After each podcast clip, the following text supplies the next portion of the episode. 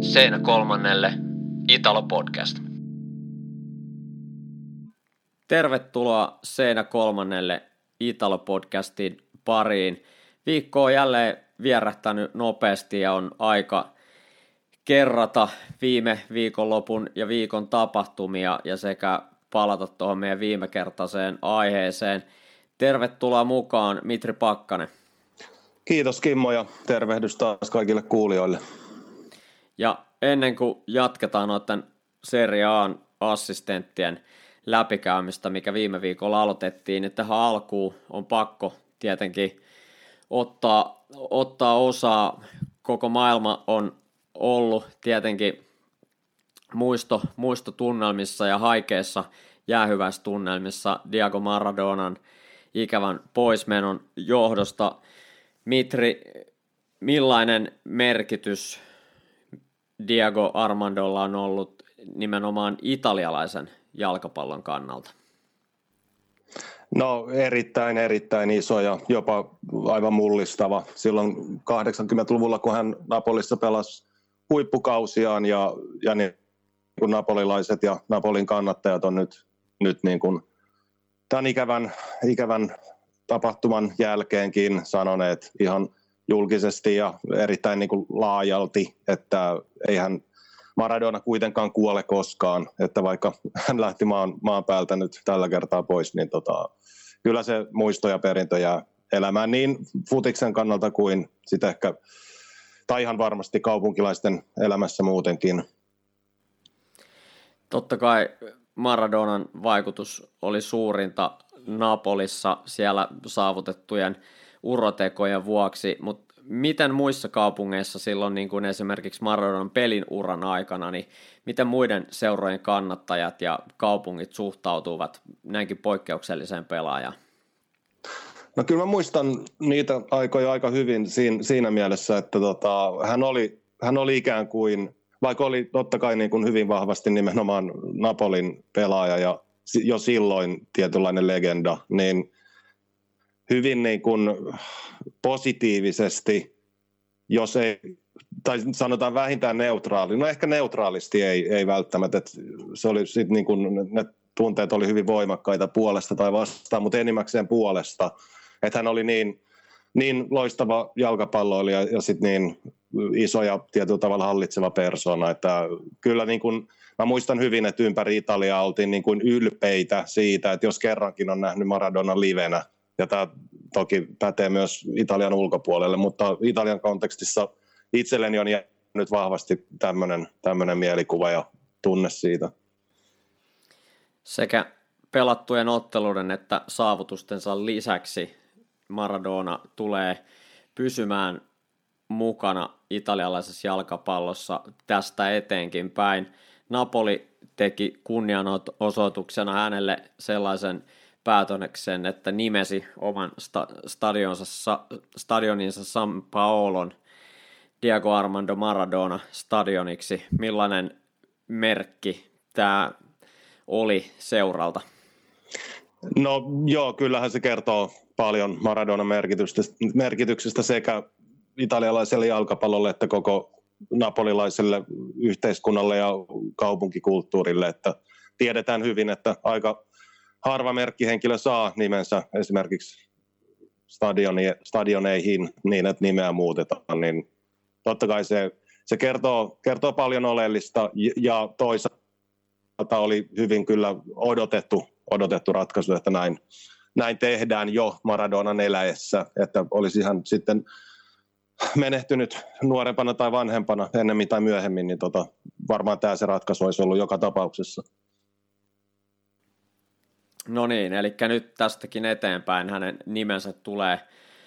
nimensä ja henkensä tulee olemaan mukana ainakin Napolin otteluissa. Mennään Mitri seuraavaksi viime viikolla aloitettuun aiheeseen. Me puhuttiin silloin Serie A:n assistenteista ja ylipäätänsä aluksi apuvalmentajan, kakkosvalmentajan, millä nimellä häntä halutaan kutsuakaan, niin roolista tuossa valmennuksessa. Ja me ollaan nyt ensimmäinen puolikas noista valmentajista esitelty, että jos se on jostain syystä jäänyt kuulijoilta kuulematta, niin kannattaa kuunnella vaikka tämän jälkeen sitten tämä ykkösosa, jossa käytiin noin 10 ensimmäistä joukkuetta läpi ja heidän apuvalmentajansa. Nyt mennään sitten toisen puolikkaan pariin ja aloitetaan Milanista. Milan on nyt ollut viime viikot, voisi sanoa tälleen kolmosvalmentaja Daniele Boneran alaisuudessa, kun sekä Stefano Pioli että hänen assistenttinsa Giacomo Murelli ovat olleet pois koronavirustartunnan vuoksi, jotenka tämä on ollut hyvin ajankohtainen aihe myös Milanille. Giacomo Murelli siis toimii Piolin assistenttina ja hän on 56-vuotias UEFA Pro-tutkinnon omaava valmentaja ja aivan kuten Fiorentinassa Cesare Brandelli ja Gabriel Pinni, myös Murelli ja Pioli ovat tavanneet aikoinaan Parmassa, ja Murellin ja Piolin yhteiset kokemukset menevät jo tuonne 80-luvulle, jolloin he tapasivat pelaajina Parman Primaverassa. Sen jälkeen Murelli on pelannut muun muassa Bolognassa ja Padovassa, enimmäkseen kuitenkin Serie B:tä, ja Piolin uskollinen assistentti aina vuodesta 2004 eteenpäin. Mitri, tämä on hyvin samankaltainen tarina kuin esimerkiksi just edellä mainitulla Brandellilla ja Pinillä, eli kaksikko, joka on tuntenut toisensa hyvin pitkään ja tuntee tästä eteenkin päin toisensa läpikotaisin, että tämä on hyvin tämmöinen, en nyt voi sanoa tyypillinen, mutta tämmöinen tapaus, joita jo on muutamia tässä seriaan osalta käsitelty. On, joo, kyllä, olet ihan oikeassa niin kuin sellaisena niin kuin parivaljakkona tosiaan, joka on kiertänyt paljon yhdessä eri seuroissa ja tunteneet toisensa tosiaan pitkältä ajalta. Ja niin kuin hän on hyvin tyypillinen semmoinen niin kuin juuri nimenomaan kakkosvalmentaja tai assistentti, joka ei ole juurikaan tai onko koskaan toiminut päävalmentajana varsinaisesti yhtään missään, että ihan siis vuosikymmenien ajan on tavallaan erikoistunut assistentin rooliin ja siinä mielessä melko semmoinen tyypillinen tapaus ja sellainen, mä viittaan viime jaksoon, kun puhuttiin, että ehkä ton roolin valmentajat ansaitsisi ehkä nykyistä enemmän arvostusta ja tietynlaista ehkä, jos nyt ei huomiota, niin arvostusta ja kunnioitusta, niin Murelli on aika hyvä esimerkki just sen kaltaisesta. Tosiaan 56-vuotias jo, ettei mikään ihan nuorukainen enää. Tässä on haluan vähän poiketa ihan tuosta ytimestä, että kun avaa italiankielisen Wikipedian, niin Murelli, tässä on valokuva, jossa Avellinon paidassa Maradonaa vastaan. Mä itse asiassa muistan ton ottelun, jos se sattuu olemaan se sama ottelu vuodelta tai lokakuuta 87. Että niin kun hän oli parhaimmillaan vähintään niin kun keskitason pääsarjapuolustajakin, vaikka pelasi myös tosiaan, niin kuin sanoit, niin muillakin sarjatasoilla. Mutta joo, varmaan niin kun voisin kuvitella, että Pioli on antanut hänelle tai antaa paljon vastuuta treenikentällä. Ja kun he tuntevat toisensa niin hyvin, niin semmoinen niin kuin luontainen ja pitkäaikainen luottamussuhde on varmasti aika vahva. Semmoinen tieto löytyy, että hänen valmennusuransa on alkanut pelaajavalmentajana Sutsaarassa. En tiedä, miten toi lausutaan, mutta ainakin itselle täysin tuntematon seura, että ei varmasti ole edes Serie D-tasolla toi seura, todella pienestä seurasta kyse, ja sitten 2003, eli 2000-luvun alussa, niin aloittanut sitten Alberto Malesanin assistenttina Modenassa, ja tämän jälkeen sitten ollut Piolin uskollinen assistentti, niin kuin tuossa sanottiin, niin ensiksi Modenassa, sitten Parmassa, Grossetos, Piacenzas, ja ehkä nyt viime aikoina nuo isoimmat seurat on ollut sitten Lazio, Fiorentina ja Inter, ja nyt sitten tietenkin paikalliskilpailija Milanin riveissä, ja toistaiseksi ainakin Piolin kanssa niin homma on toiminut hyvin hänen ja Murellin kanssa. Joo, ja heti hänestä tämän toisen jakson alkuun, kun puhutaan näistä assistenteistä, niin tulee mieleen. Mä katoin noin kaikki 20 niin kuin pääassistenttia tietyllä tavalla läpi sun ansiokkaiden muistiinpanojen kautta, niin siellä oli vain kaksi 20, jotka on pelaajaurallaan ollut hyökkääjiä ja kaikki muut joko keskikenttäpelaajia tai puolustajia ja Murellikin heistä yksi. Hän oli enimmäkseen vasen laitapuolustaja muistaakseni, mutta joka tapauksessa se kertoo varmaan jostain, että ehkä niiltä pelin ja kentän osa-alueilta hahmottaa tietyllä tavalla paremmin jonkinlaisia kokonaisuuksia kuin sitten ehkä hyökkäjän paikalta. Et viime jaksossa puhuttiin Atalantan Tullio Grittistä, joka oli hyökkäjä, ja nyt tässä jaksossa tulee kohta toinen entinen hyökkäjä, ei mennä häneen vielä, mutta mun mielestä on ihan mielenkiintoinen semmoinen asia, mitä voisi, jos nyt ei varsinaisesti faktisesti tutkia, se voi olla vähän vaikeasti tutkittavissa, mutta ainakin niin kuin ajatuksen tasolla pohtia, että mistä siinä on kysymys, että niinkin paljon puolustajia ja keskikenttäpelaajia toimii tuossa roolissa, ja taidettiin joskus aiemmin puhua päävalmentajista, että heissäkin on niin kuin, olisikohan ollut seriassa yli puolet, tämä taisi olla viime kaudella, niin entisiä keskikenttäpelaajia, niin se ei voi olla pelkkää sattumaa nähdäkseni. Jos otetaan siitä, Mitri, saman tien kiinni, jos tällä nyt alkaa niin kuin päässä ikään kuin sen kummemmin niin kuin tieteellisesti sitä ajattelematta, jos haluaisi niin kuin miettiä, että miksi hyökkääjiä on niin vähän huippuvalmentajana, ainakin seriaassa, niin ehkä niin kuin kaksi tämmöistä stereotyyppistä vastausta tulisi mieleen. Toinen liittyy ehkä tämmöiseen niin kuin hyökkääjän sielumaisemaan, semmoiseen tietynlaiseen egoistisuuteen ja minäkeskeisyyteen, jossa niin kuin pääosassa on se oma halu tehdä niitä maaleja ja totta kai sitä kautta voittaa pelejä joukkueille. Ja toinen tämmöinen stereotyyppinen näkemys voisi olla sitten heidän niin kuin näkökenttä pelistä, että jos ajatellaan hyökkääjää, niin jos hän katsoo eteenpäin, niin käytännössä näkee vaan vastustajan maali, että pitää kääntyä selkä maali menosuuntaa kohti, jos haluaa nähdä niin kuin enemmän siitä pelistä. Et mä tälleen niin kuin nopeasti ajateltuna tuli mieleen kaksi tämmöistä asiaa, että semmoinen niin kuin näkökulma siihen peliin, että oikeastaan niin kuin näkee sen verran vähän sitä kenttää, ja toinen sitten tämmöinen niin kuin persoonaan liittyvä asia, jotka sitten ehkä puhuisi sen puolesta, että sen takia hyökkääjiä niin vähän huippuvalmentajina. Tämä oli nyt täysin pseudotieteellinen vastaus, mutta mitä ajatuksia se, Mitri, herättää? Joo, just niin kuin taisin äsken käyttää sanaa kokonaisvaltainen näkemys pelistä tai jotain vastaavaa, mutta joka tapauksessa joo, siitä voisin kuvitella, että pitkälti on kysymys, ainakin osittain.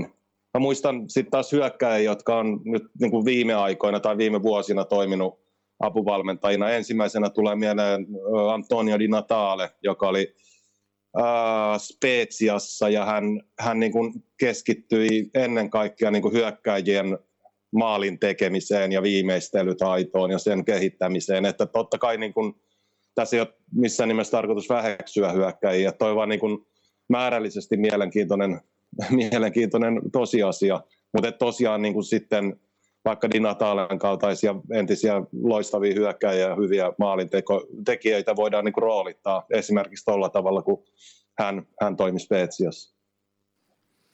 Joo, tämäkin sellainen asia, että jos tässä kuuntelijoilla tulee tähän omia ajatuksia, ideoita tai jopa tietoa asiasta, niin voi ottaa siinä kolmannen Twitteriin ja laittaa siinä kommenttia tulemaan, että olisi ihan mielenkiintoisesti kuulla, jos joku on tätä miettinyt, että minkälaisiin päätelmiin on tämän asian suhteen tullut.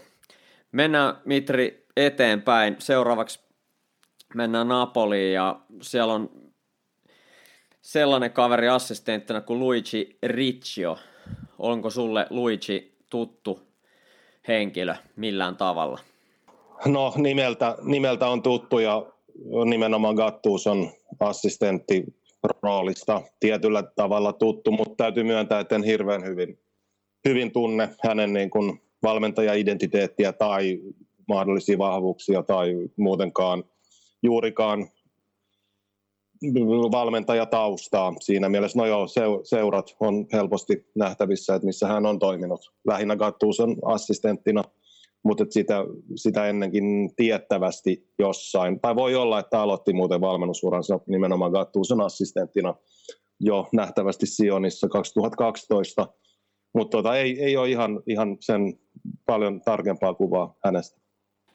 Joo, hän siis 42-vuotias ja myöskin UEFA Pro-tutkinto suoritettu ja on entinen keskikenttäpelaaja, eli tässäkin tapauksessa noudattaa tätä tuttua joko puolustajan tai keskikentän kaavaa. Hän on pelannut Ternanassa, Piacenzassa ja Sassuolossa muun muassa, ja niin kuin tuossa sanottiin, niin Gattuson kanssa tiet kohtasi Sionissa Sveitsin puolella 2012, ja tämän jälkeen on sitten Gattusoa seurannut Palermoon, Kreetalle, Pisaan, sitten Milanin Primavera-joukkueeseen ja myöhemmin Milanin edustukseen ja nyt sitten Napoliin. Myöskään itselle ei ole kauhean tarkka tai juurikaan tietoa siitä, että millaista metodiikkaa hän hyödyntää, ja ilmeisesti jalkapallosta on pakkokin olla hyvin samanlaiset ajatukset kuin Gattusolla, koska heilläkin tuommoinen 7-8 vuotta yhteistä historiaa taustalla, niin on ollut varmasti paljon syviä keskusteluja jalkapalloolemuksesta, ja voisi kuvitella, että jalkapalloajattelu on hyvin lähellä Gattuson vastaavaa, ja varmasti ollut siinäkin keskeisessä asemassa. Gattuso kuitenkin vielä varsin kokematon valmentaja, että sit pystyy omalla ammattitaidollaan sitten jeesaamaan myös Gattusoa urallaan eteenpäin. Ihan varmasti joo, ja kun katsoo tuota CVtä tosiaan, että se pitkälti on Gattuson joukkueessa kulkenut niin kuin, tai joukkueissa käsi kädessä, niin että he ovat varmasti niin kuin, olisi aika niin kuin helppo kuvitella, voidaan olla varmaan aika varmojakin, että tietyllä tavalla kehittyneet yhdessä, että jos miettii esimerkiksi Gattusoa valmentajana, millainen hän oli Palermon tai Kreetan tai vielä Pisankin aikoina, ja miksei vielä Milanissakin, niin nyt kun katsoo esimerkiksi puhtaasti, miten Napoli pelaa, varmasti Luigi Ricciollakin on siinä ollut iso rooli, että miltä se Napolin pelaaminen tällä hetkellä näyttää. Et nyt esimerkiksi on taas hieno voitto Roomasta 4-0 takana, niin kyllä se siinäkin pelissä parhaimmillaan ja monesti muullakin Napolissa Gattuson aikana, niin se itse jalkapallo on näyttänyt hyvältä ja ottanut koko ajan niin kuin vähintään pieniä askelia eteenpäin, että kehitystä tapahtuu siinä, missä samalla kuin valmentajat kehittyvät. Et Ricciokaan ei ole vielä vanha henkilö, niin kuin ihmisenä hän ei ole vanha, että tosiaan 42-vuotias UEFA Pro on käynyt, mutta et sitä valmennuskokemusta ei ole kovin paljon ehtinyt vielä kertyä. Mutta varmasti, niin kuin sanoit hyvin, että helppo niin kuin kuvitella, että kuinka paljon he ovat kahdestaan ja muun valmennustiimin kanssa keskustelleet jalkapallosta näiden kaikkien vuosien aikana ja kehittyneet tosiaan siinä yhdessä. Okei, seuraavaksi mennään Parmaan. Parmassa Fabio Liverani assistenttana toimii Manuel Koppola ja hän on Liveranin entinen pelaaja kaudelta niinkin lyhyen ajan päästä takaa kuin 2016-2017 kauden lopussa, niin Liverani siirtyi Ternanaan ja Koppola oli siellä pelaamassa ja silloin säilyttivät paikan Serie B:ssä. Ja tästä myöhemmin sitten Liveranin assistenttina toiminut, kun pelaajauran lopetti, niin toiminut sekä Lecceessä että Parmassa Liveranin assistenttina. Ja Koppola entinen keskikenttäpelaaja, tuttu muun muassa Genoasta, Torinosta, Parmasta ja Sienasta. Ainakin kasvot tunnistan, mutta en niin hyvin muista häntä pelaajana. Mitri, millaisia muistoja sulla on Manuel Koppolasta? No mä muistan hänet pelaajana aika hyvin, että hän oli semmoinen niin kuin, tämä voi olla vähän rumasti sanottu, mutta keskinkertainen pääsarja. Keskikenttäpelaaja tosiaan, ehkä tietynlainen sarjajyrä, mutta samaan aikaan mä muistan silloin, kun hän aloitti valmentajauransa, niin mistä ei ole tosiaan vielä kovin kauan aikaa, mutta jo silloin tuli mieleen, että kun mieli palautuu tai muisti palautuu hänen niin kuin pelaajauransa, niin hän oli hyvin niin kuin älykäs pelaajatyyppinä ja siinä ja siinä oliko niin kuin ihan Serie A-tasoinen pelaaja. No oli toki, koska pelasi Serie A:ssa useita kausia, mutta et se, mihin se tollainen menestys pelaajana perustui, niin varmasti semmoiseen työteliäisyyteen ja ennen kaikkea siihen, että hän, ja ihan omankin muistikuvani mukaan, hän niin kuin ymmärsi peliä aika syvällisesti ja pystyi niin kuin maksimoimaan omat ominaisuutensa ja omat vahvuutensa ja sitä kautta ehkä piilottamaan heikkoutensa, niin kyllähän noi on valmentajalle semmoisia hyviä, erittäin arvokasta pääomaa sieltä pelaajauralta ja loistavia ominaisuuksia niin kuin nuorelle ja toistaiseksi vielä kokemattomalle valmentajalle. Ja varmasti hyvä paikka oppia myöskin paineesta nimenomaan niin kuin penkin puolella. Et Lecces viime kaudella putoaminen nyt Parmassa, ja Parmassakin alkukausi on ollut vaikea, niin hyvä paikka hänelle myös oppia, että miltä tuntuu valmentaa ja toimii joka päivä tuommoisen niin kuin jatkuvan paineen alla.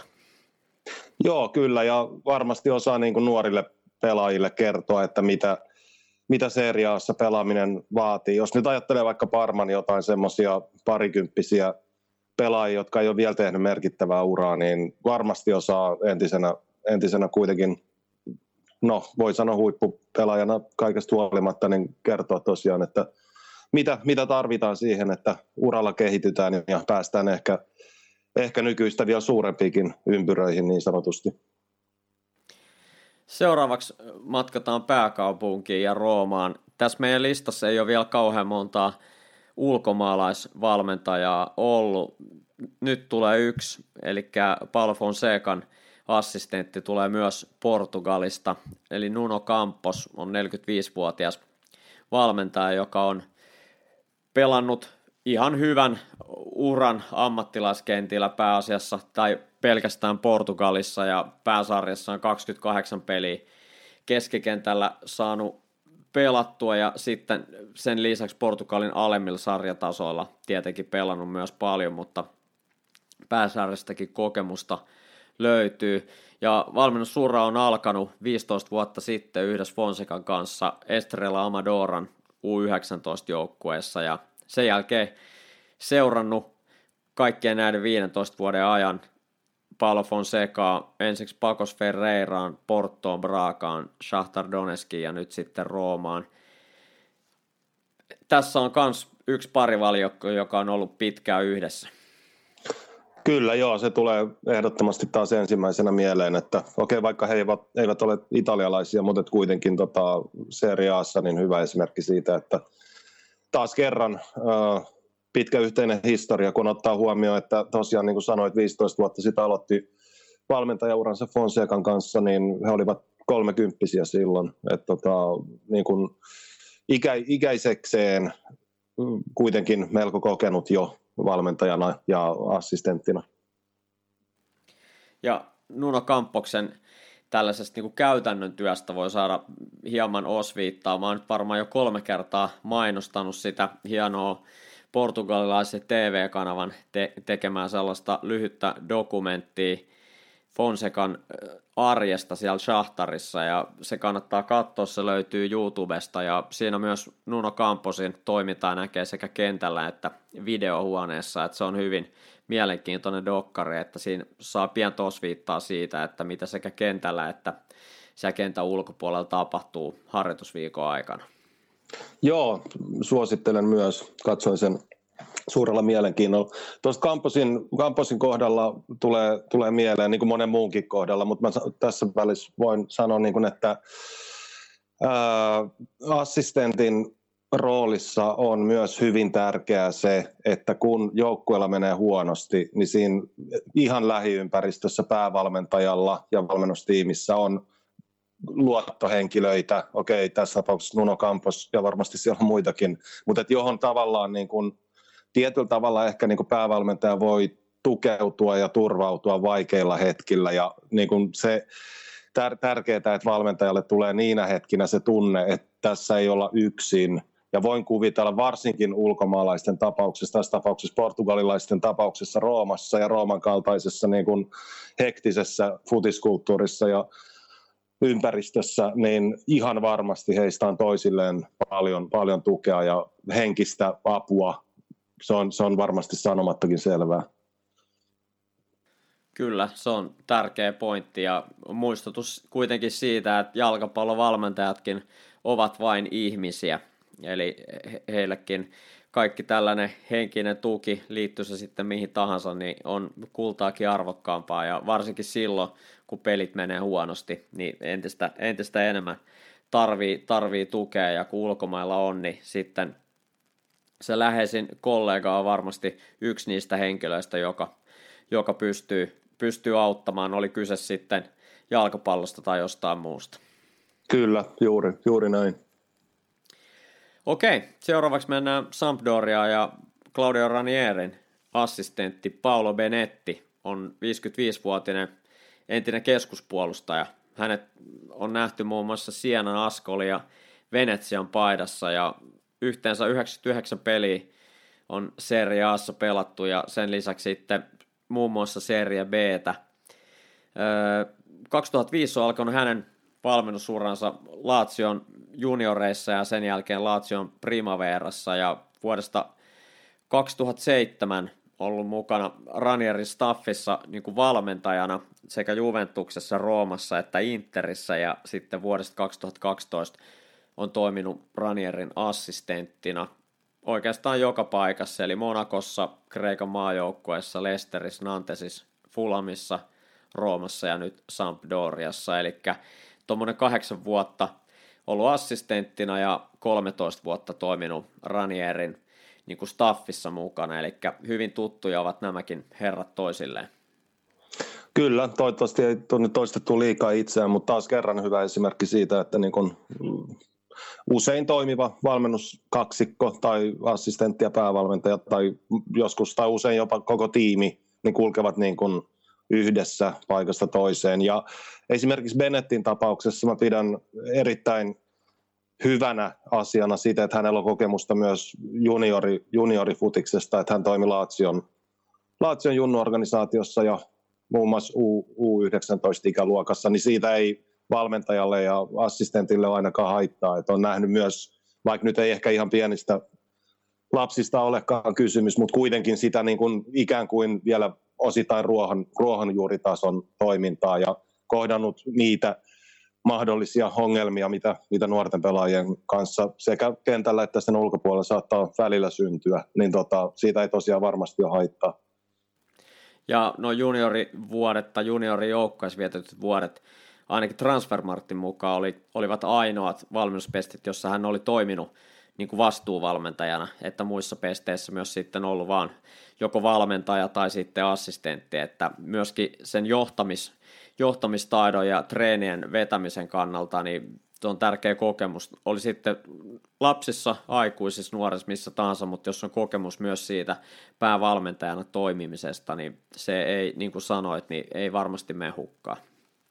Joo, se on kiva kuulla aina silloin tällöin, kun moni huippuvalmentaja tai ammattivalmentaja sanoo eri tasoilla ja eri ympäristöissä, että jos on tullut valmennettua itse junioritasolla, on ne melkein minkä ikäisiä tahansa, missä seurassa tahansa, niin he muistavat niin kuin kunnioitettavan usein tuoda sen esiin, koska niin kuin todettua, niin se on semmoista pääomaa ja tarjoaa sellaista kokemusta, mitä välttämättä mistään muualta ei voisi saada tai tietenkään saakaan, jos ei ole lasten ja nuorten kanssa toiminut, niin se on mun mielestä hieno asia, että he itse muistuttavat siitä asiasta ja sitten vielä korostavat sen merkitystä ja tärkeyttä.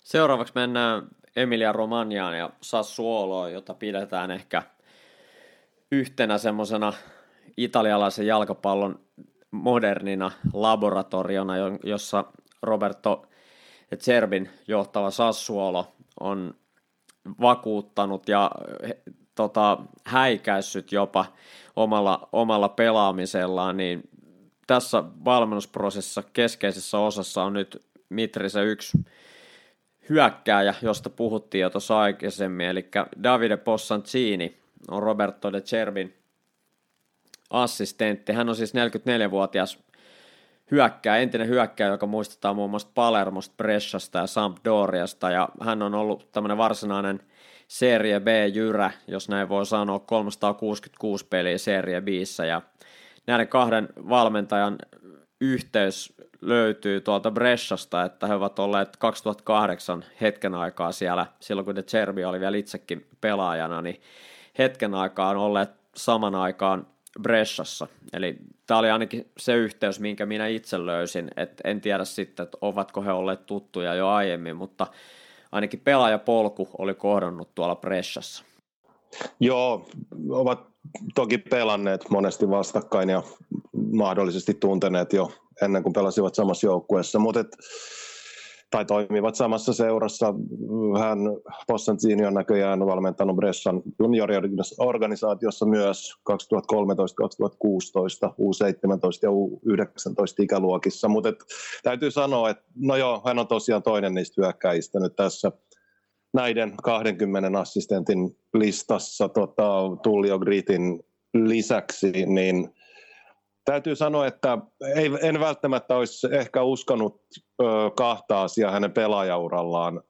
Sitä, että hänestä ylipäätään tulee valmentaja, ja varsinkaan sitä, että hän jossain vaiheessa uransa niin kuin nyt toimii niin kuin De Zerbin kaltaisen valmentajan tai päävalmentajan tiimissä. Hän oli pelaajana semmoinen hyvin niin kuin, hän oli hyvä hyökkäjä, siitä ei ole kysymys, ja parhaimmillaan hyvä maalintekijä ja niin kuin, mitä nyt sanoisi, monella tapaa niin kuin omalle joukkueelleen hyödyllinen, mutta tietyllä tavalla semmoinen aika yksioikoinen, ja välillä ehkä se saattoi joutua osittain juoksutyylistäkin tai jostain muusta niin kuin liikekuvamallistosta, mutta semmoinen aika, jos nyt ei laput silmillä, niin aika semmoinen, niin kuin, no joo, yksioikoinen, niin kuin sanoin, on ehkä kuvaavin termi, yhtään väheksymättä hänen hienoa pelaajauraansa, mutta tosiaan ei sen perusteella en olisi välttämättä uskonut noita kahta asiaa, mitä äsken sanoin. Ja niin se vaan on taas yksi esimerkki siitä, miten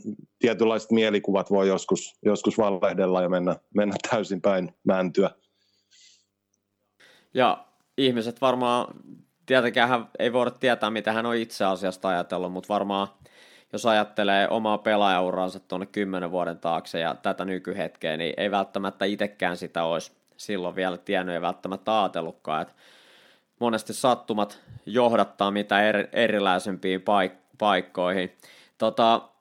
Vuonna 2015 siitä asti hän on toiminut De Zerbin kanssa yhteistyössä, että Foggiassa toimi valmentajana ja sitten 2016 eteenpäin on sitten ollut De Zerbin oikea käsi Palermossa, Beneventossa ja nyt sitten Sassuolossa.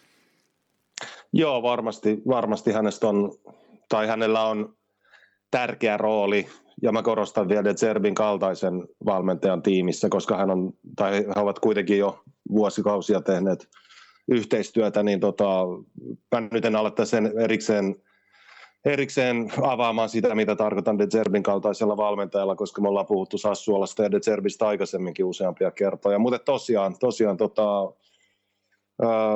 vaikuttaa hyvältä aina, kun niin kuin yhteistyö jatkuu vuodesta toiseen, että niin kuin useimpien tapauksissa tosiaan on jo tähän mennessä käynyt, jollain jo vuosikymmeniäkin. Ja Possanzinista sanottakoon vielä, että valmentajaksi vielä nuori, 44 vuotta, tietenkin ihmisenäkin nuori ja UEFA Pro suoritettuna, jotenka hänellä varmasti tuossa De Zerbin tiimissä niin on erinomainen paikka kehittyä valmentajana tästä eteenkin päin. Aivan varmasti joo, ja sitten usein tulee ainakin joidenkuiden kohdalla se kysymys herää jossain vaiheessa uraa niin kuin esiin, että milloin olisi sopiva hetki mahdollisesti niin kuin siirtyä päävalmentajan tehtäviin, jos kutakin itse kiinnostaa se, että on paljon sellaisia valmentajia, joita se ei välttämättä edes kiinnosta, mutta ne, jotka haluavat ehkä sillä tavalla edetä urallaan, että assistentin roolin kautta päävalmentajaksi, niin saa nähdä esimerkiksi Possanzinin tapauksessa. En välttämättä ihmettelisi tämän De Zerbin kanssa koettujen vuosien jälkeen, että josko hän jossain vaiheessa tulevina vuosina sitten niin kuin haluaisi kokeilla siipiään päävalmentajana. Sitten mennään Speziaan. Siellä Vincenzo Italianon assistenttina toimii Daniel Niccolini. Hän on vasta 37-vuotias valmentajan alku, jos näin voi sanoa. Entinen keskuspuolustaja, pelannut enimmäkseen Serie C:ssä ja peliura päättyi muutamia vuosia sitten Vigontinassa. En tiedä, onko toi Serie D seurattaa jopa sen alapuolella, mutta Italiano oli siellä valmentamassa, jossa sitten tutustunut Niccoliniin ja suorittanut UEFA-tutkinnon ja vuodesta 2017 toiminut Vincenzo Italianon assistenttina ensin Arsinjaniossa, sitten Trapanissa ja Speziassa. Itsellä ei ole Niccolinista juuri mitään tietoa näiden kaivettujen tietojen lisäksi. Joo, kyllähän mullekin taitaa tähän mennessä olla ensimmäinen, josta en ole kuullut. Hyvä jos edes nimeä koskaan tätä aiemmin. Totta kai olisi voinut ottaa vähän selvää, mutta kovassa paikassa. Nuori, vielä tosi nuori valmentaja, tosiaan 37V ja niin kuin ensimmäistä kautta assistenttina nyt Serie A:ssa, niin niin kuin vanha sanonta kuuluu, että kokemusta saa vaan kokemalla, että jos ja toivottavasti kun siitä osaa imeä ne itselleen hyödylliset asiat irti, niin edessä voi olla vaikka kuinka hyvä ura, joko assistenttina tai sitten myöhemmin mahdollisesti päävalmentajanakin jossain, mutta sanotaan, että erittäin kokematon valmentajapari, päävalmentaja plus assistentti, koska Italianokin, tai hänkään ei ole nyt kauaa ylipäätään valmentanut, saati sitten pääsarjassa hänkin vasta ekaa kautta, mutta niin kun tuloksethan on Spezialle ollut huomattavasti odotettua parempia nyt alkukauden aikana, niin kaikesta päätellen he ovat tehneet hyvää työtä. Sitten mennään Torinoon, jossa ehkä henkilökohtaisesti mun mielestä yksi mielenkiintoisimmista näistä assistenteista. Marco Giampaolon assistentti on Francesco Conti.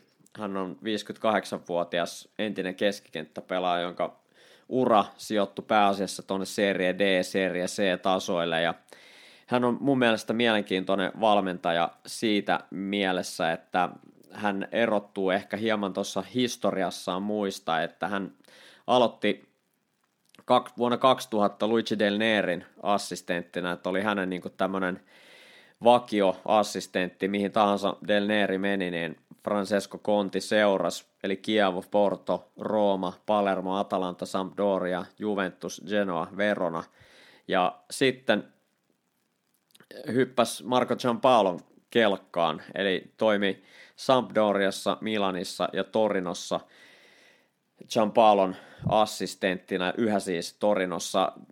Jos mietitään, Mitri, mitkä olisi suuria tai mitkä olisi keskeisimpiä eroja Luigi Del Neri ja Marco Giampaolon välillä, jos mietitään Kontin toimintaa? No, Del Nerihän oli vuosituhannen alkupuolella Kievossa, tai häntä pidettiin siellä tietyllä tavalla melko edistyksellisenä jopa. Et jos miettii Kievon silloista pelitapaa ja pelaamista, niin siinä oli paljon semmoisia elementtejä, jotka eivät olleet ihan niin kuin tyypillisiä sen ajan italialaisia elementtejä pelaamisessa. Ja mä muistan Francesco Contin erittäin hyvin, vaikka tästä on kohta 20 vuotta aikaa, mutta kuitenkin Kievon treenikentältä Veronellosta, kun hänellä oli jokin tietty rooli yksittäisissä harjoituksissa, joita olin sattuneesta syystä seuraamassa, niin jo silloin, eli se tekee noin vajaa 40-vuotiaana, oli semmoinen hyvin karismaattinen ja en mä sano autoritäärisen oloinen, mutta karismaattinen on ehkä kuvaavin sana. Ihan niin kuin ulkoisen olemuksensakin perusteella. Muistaakseni semmoinen hyvin kookas herrasmies ja hyvin niin kuin selkeä sanainen ja semmoinen, tämä voi olla vähän kaukaa haettu juttu, mutta kun Del Neri tuli osittain tunnetuksi semmoisesta hyvin epäselvästä puhettavastaan, hänellä on R-viika muun muassa ja kaikella kunnioituksella hienoa valmentajaa kohtaan, mutta ehkä Kontilla saattoi silloin olla jopa semmoinen rooli ja vahvuus siinä tiimissä, että hän ainakin sen yhden tai olisiko ollut 2 treenin perusteella, mitä seurasin, niin oli semmoinen hyvin niin kuin tietyllä tavalla opettavainen ja karismaattinen ote siihen omaan työhönsä ja sitä kautta niin kuin mä muistan hyvin, kun pelaajat kuuntelivat häntä kyllä niin kuin hiiren hiljaa ja suurella tarkkaavaisuudella. Ja Marco Giampaolo sen kummemmin tuntematta, niin hänkin ihan pelkästään tämmöisen julkisuuskuvan perusteella vaikuttaa hieman ehkä semmoiselta sisäänpäin kääntyneeltä ja hiljaisemmalta kaverilta, että ehkä Kontilla saattaa olla tässä tilanteessa justissa myös paljon annettavaa siellä Torinon treenikentällä.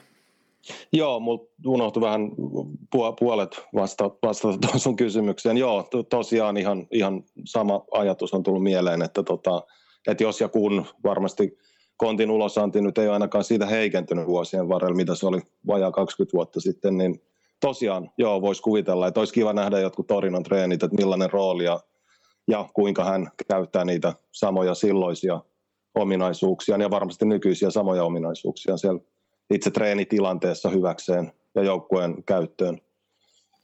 Mut joka tapauksessa mielenkiintoinen ura, joka jatkuu tietenkin vielä ja on päässyt 2 tällaisen valmentajan mukana olemaan jo aika pitkän, totta kai Del Nerin mukana melkein 16-17 vuotta ja nyt loppuaika Giampaolon mukana, mutta kuitenkin et päässyt näkemään 2 erilaisen valmentajan toimintaa noinkin läheltä, niin varmasti on myös oma toiminta kehittynyt ja saanut paljon ajateltavaa. Ihan varmasti joo, ja sitten kun katsoo seuralistaa tai CVtä hänen uransa aikana, että siellä on tosiaan pikkuseuraa, jota kuitenkin, tai jollainen Kievo oli vielä, vaikka hyvää futista pääsarjassa pelaskin, mutta kuitenkin pienessä, niin sanotusti pienessä seurassa, ja sitten kuitenkin siellä on Porton ja Rooman ja Milanin kaltaisia suurseuroja. Juventuksessakin oli tosiaan Del Nerin kanssa, niin aika semmoinen niin kuin monipuolinen kattaus on varmasti tarttunut hänelle noina kaikkina vuosina erilaisista ympäristöistä.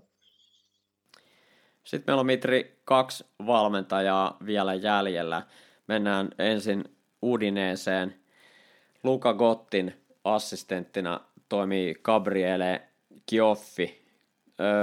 Hän on taustaltaan mielenkiintoinen sen vuoksi, että on viettänyt paljon aikaa tai vuosia esimerkiksi Englannissa. Hän on 45-vuotias ja entinen puolustaja, pelannut muun muassa Spezias, Novarassa ja Tarantossa, lähinnä Serie B ja C:ssä. Muutama ottelu tässä olla Serie A:sta ja hänen valmentajauransa alkoi 2012 Karpissa, jossa hän toimi Daniele Tacchinin assistenttina ja sen jälkeen muutama vuosi Syd-Tirolin junioreissa päävalmentajana Primavera-joukkueessa siellä ja myöskin Gavoranossa Serie D:ssä ja sen jälkeen alkoi hänen tämmöinen niin kuin ulkomaan vuodet, eli 2016 hän oli Al Jazeerassa Henkten Kaaten assistenttina, ja toi Henkten Kaate saattaa joku muistaa, hän oli muun muassa Avram Grantin assistentti silloin Chelseassa, ja sitten sieltä ura vei Birminghamiin, hän oli siellä Gianfranco Ciolan assistenttina, ja senkin jälkeen jäi vielä Englantiin, toimi muun muassa Crawley Townin päävalmentajana 1,5 kauden ajan, Englannin 3. korkeammalla sarjatasossa League 2:ssa ja sieltä sitten siirtyi Gottin assistentiksi, kun Gotti otti komennon aika lailla vuosi sitten tuolla Udineesessa. Mielenkiintoinen ura, Mitri. Hän on nähnyt paljon muutakin kuin pelkästään Italian jalkapalloa. On joo, siinä mielessä poikkeuksellinen verrattuna moniin hänen kollegoihinsa, että tosiaan ulkomaalaista kokemusta on tarttunut eri paikoista. Ja lähinnä mun tuli mieleen se, että kun Luca Gotti on jossain yhteydessä, taisi olla viime kaudella, sanoi, että hän ei välttämättä miellä itseään niinkään päävalmentajaksi edes. Ja sitten jo silloin tuli mieleen, että millainenkohan sitten on niin kuin hänen assistenttinsa. Että jos Luca Gotti itse toimisi mieluummin assistentin roolissa, niin millaisen assistentin hän on sitten halunnut siihen siihen niin kuin lähimmäksi työparikseen. Ja sitten heti selvitin, että Gabriele Cioffihan se sitten tosiaan oli jo silloin. Ja nyt tosiaan toista kautta. Ja toi mielenkiintoinen tausta, ja olisi taas kerran niin kuin melkein joka tapauksessa tai joka seuran kohdalla, mutta myös tässä, tai etenkin tässä tapauksessa, niin millainen se työnjako siellä treenikentällä on ja mitä mahdollisesti semmoisia vaikka Englannista saatuja elementtejä Udinesen siinä ihan päivittäisessä toiminnassa on. Pelaamisesta sitä on aika vaikea sanoa, koska ehkä eri niin kuin futiskulttuurien väliset pelilliset erot on koko ajan ehkä tietyllä tavalla pienenemään päin, mutta ehkä just siinä päivittäisessä toiminnan sisällössä ja metodologiassa, niin millaisia mahdollisia brittivaikutteita siellä saattaisi olla. Joo, ja tässä on väkisinkin miettii myös sitä, että mikä on ollut Gottin ja Joffin tällainen yhteys, että onko se voinut olla esimerkiksi, kun Gotti oli Sarrin assistenttina Chelseassa, niin onko voinut olla jotenkin, että he ovat olleet samaan aikaan siellä Englannissa, että ovat olleet sitten yhteyksissä ja sitä kautta tutustuneet, vai kenties jokin muu yhteys. Tämä on nyt vain arvailua, mutta veikkaisin jotenkin, että sinne niin kuin Englannin suuntaan liittyy tämä yhteinen tapaaminen. Kyllä, hyvin, hyvin mahdollista. Tuli ihan sama itselleni mieleen, että noi on niin kuin, itse asiassa kaikissa tapauksissa, tätä on ehkä vähän jäänyt korostamatta tai jopa mainitsematta kokonaan, että niin kun noi on usein niin pienistä sattumista kiinni, että kuka tapaa kenetkin ja kuka löytää niin kun ehkä semmoisen jalkapalloilullisen hengen heimolaisen tietyllä tavalla ja miten, että ne on hirveän tärkeitä ne sen tutustumisen niin kuin alkuvaiheet, että miten puhutaan jalkapallosta ja miten suhtaudutaan muuhun elämään ihan kentän ulkopuolella. Ja ne on niin kuin tosiaan todella usein, mitä tiedän ihan useita tapauksia, niin täysin sattumakauppaa. Aina ei tietenkään, että niissä on joku semmoinen niin kuin selvempi logiikka. Mutta joo, Joffin tapauksessa ja Gottin tapauksessa tai toi sarrikuvio niin on täysin mahdollinen. En osaa sanoa sitä faktisesti, mutta sama tuli mieleen. Okei, sitten viimeinen valmentaja, joka on esittelyssä, on Hellas Veronan assistentti Matteo Paaro. Hän toimii siis Ivan Juricin oikeana kätenä ja hän on vasta 37-vuotias entinen keskikenttäpelaaja muun muassa Juventuksesta, Genoasta ja Vicenzasta. Ja pelaajaura loppui 4 vuotta sitten Crotonessa ja 2017 vuodesta asti ollut Ivan Juricin assistentti tai valmennusstaffissa mukana. Mä laitoin muistiinpanoihin Mitri, että tuttuja Genoasta kysymysmerkki. Niinköhän tuonne Genoaan liittyisi Matteo Paaron ja Ivan Juricin kohtaaminen? Joo, todennäköisesti. Hyvin todennäköisesti näin varmaan on. Ja joo, muistan Paaron hyvin hänen pelaajauraltaan. Oli semmoinen niin kuin, Juventuksen kasvatti, mutta sitten ei koskaan lyönyt itseään läpi. Juventuksen ykkösjoukkueessa pelasi näköjään vain. Pelasi hän kuitenkin Serie B-kaudella käytännössä niin kuin runkopelaajana melkein 30 peliä, mutta Serie A:ssa näyttää olevan vain 1 peli Juventuksesta, mutta siitä on paljon kiertänyt ympäri Italiaa eri seuroissa, eri tasoilla, lähinnä A:ssa ja B:ssä. Ja semmoinen hyvin älykäs keskikenttäpelaaja. Aika usein muistaakseni oli semmoinen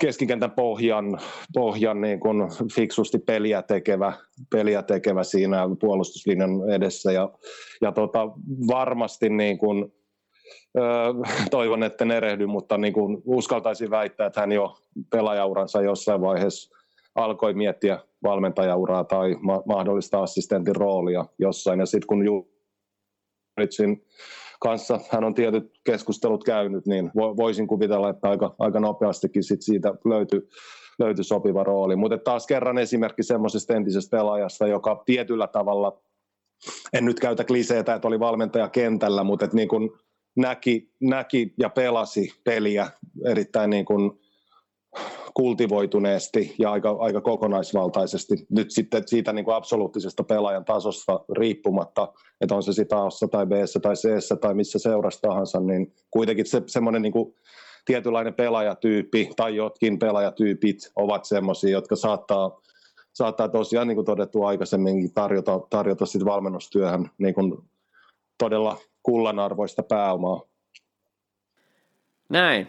Nyt meillä on kaikki assistentit saanut oman esittelynsä Seinä kolmannelle Italo-podcastissa ja seuraillaan aina tässä kauden etenemisen myötä myös muutoksia valmennustaffeissa, jos päävalmentajat vaihtuu, niin todennäköisesti myös, niin kuin tämä historia osoittaa, niin myös assistentit ja ehkä koko muu staffikin muuttuu siinä samalla, niin katsotaan sitten tilanteen mukaan, jos näihin tulee muutoksia. Tähän loppuu vielä se viime viikolla lupaamamme vertailu ja yhteenveto näistä eri maiden tilanteesta näiden assistenttien osalta. Jos otetaan lyhyt yhteenveto Serie A:sta, niin 20 valmentajasta, jos käydään läpi noita valmennustutkintoja, niin 13.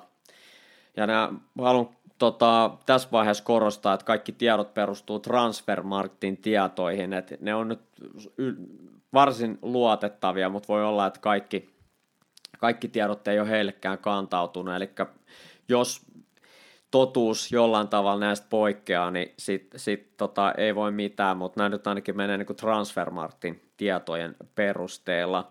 Niin Serie A:ssa siis 13 näistä assistenteista niin omas UEFA Pro-tutkinnon, yhdellä oli A, ja sitten loppujen tutkinnoista ei ollut tietoa tai niitä ei ollut merkitty, ja keski-ikä valmentajilla Italiassa oli 48,55 ja tämmöinen valmennuskokemus, ja mä laskin tämän ihan suoraan sen mukaan, että mikä ensimmäinen merkintä Transfermarktista löytyy, ja sehän oikeastaan näyttää vaan vähintään niin kuin amatööri- tai puoliammattilaistasolla valmennetut tai junioriorganisaatioissa ollut valmennusvuodet, eli tämä kokemus perustuu niihin, ja tämmöinen niin kuin keskimääräinen kokemus näillä assistenteilla oli 11,3 vuotta. Jos mä tein vertailun tai selvitin myös, kuinka Bundesliigan, Premier League'n ja La Liga'n assistentit tähän vertailuun asettuu, niin tein semmoisia havaintoja, että ikäjakauma on selkeästi matalin tuolla Bundesliigassa, eli se oli noin 4 vuotta nuorempi kuin Serie A:ssa, eli Bundesliigan assistentit aavistuksen nuorempi, ja Valioliigan suhteen käytännössä sama kuin Serie A:ssa, eli 48,75 vuotta, ja La Ligakin hyvin pitkälti samassa tasossa, 47 ja vähän päälle. Eli iän, jos puhtaasti valmentajan ikää vertaillaan, niin Bundesliigassa näyttäisi olevan nuorimmat valmentajat, ja ehkä mitä jo viimeksi aavistuksen keskusteluun viitattiin tästä ikäjakaumasta, jos siellä nyt mitään merkitystä ylipäätänsä on, niin Bundesliiga odotetustikin oli näistä 4 mainitusta sarjasta niin nuorin tämä ikäkeskiarvo. Oliko se, Mitri, sulle yllätys? No eipä varsinaisesti, kun suhteessa siihen, mitä nyt on jonkin verran Saksan futista tullut seurattua, ja se siellä niin kuin jotenkin ainakin näin näppituntumalta on tullut sellainen vaikutelma, että nuoria valmentajia on ehkä alettu arvostaa enemmän kuin ehkä joskus aikaisemmin, ja on ne sitten päävalmentajia tai assistentteja tai missä roolissa tahansa. Ehkä niin kuin ottamatta kantaa itse siihen, että onko hyvä, että assistentti on nuori tai kokeneempi, niin näkisin yleisellä tasolla, että jonkinlainen ihanne saattaisi, ja on usein ollutkin sellainen, että päävalmentaja on merkittävästi assistenttiaan kokeneempi. Että ihan puhtaasti assistentin itsensä kannalta, mä puhun nyt lähinnä siitä, niin siinä on semmoinen usein semmoinen hyvä oppikoulumainen ympäristö päästä sisään ensin huippufutikseen ja sitten niin kuin kehittyä sitä kautta assistenttina ja sitten myöhemmin mahdollisesti itse päävalmentajaksi. Se on semmoinen niin kuin useissa tapauksissa hyväksi todettu malli. Se ei tietenkään poista sitä, etteikö vaikka päävalmentaja voi olla nuorempi kuin assistentti tai jotakuinkin samanikäisiä, niin kuin me ollaan tässä niitäkin esimerkkejä käyty läpi, mutta tuommoinen ehkä vähän yleistäen on tullut jo niin kuin kauan aikaa sitten tuosta niin kuin työnjaosta mieleen ja siitä niin kuin sen työparin välisistä tehtävänjaoista ja rooleista mieleen. Jos muutaman noston otan vielä näistä, eli jos katsotaan valmentajien tutkintoja, tässä kohtaa täytyy muistaa, että aavistuksen eri maiden tavat ainakin ilmoittaa niistä valmentajan tutkinnoista eroaa toisistaan, koska esimerkiksi Bundesliigassa näistä assistenteista ainoastaan 2 oli merkitty UEFA Pro-lisenssi, mutta sitten siellä oli aika monella saattoi olla lisenssinä, esimerkiksi siinä luki head coach, eli on suorittanut jonkun muun Saksan liiton korkeimman lisenssi tai jonkun muun vastaava, jota ei ole sitten syystä tai toisesta ilmoitettu tai kirjoitettu ainakaan sitten UEFA Pro-lisenssinä. Ja sen lisäksi Bundesliigasta löytyi 4 valmentajaa, joilla oli UEFA A-lisenssi ja 1 valmentaja, jolla oli UEFA B-lisenssi. Ja jos katsotaan vaikka Espanjalla liigaa, niin Transfermarkt ei antanut assistenteille mitään valmennuslisenssejä, eli sinne ei ollut edes kirjattu näitä lisenssejä. Ja Valioliigasta löytyi 10, jolla oli UEFA Pro ja 1, jolla oli UEFA A ja 2 muuta, eli ne oli myös tämmöisiä jotain license-valmentaja, license coach tai joku muu vastaava lisenssi, jonka he ovat suorittaneet.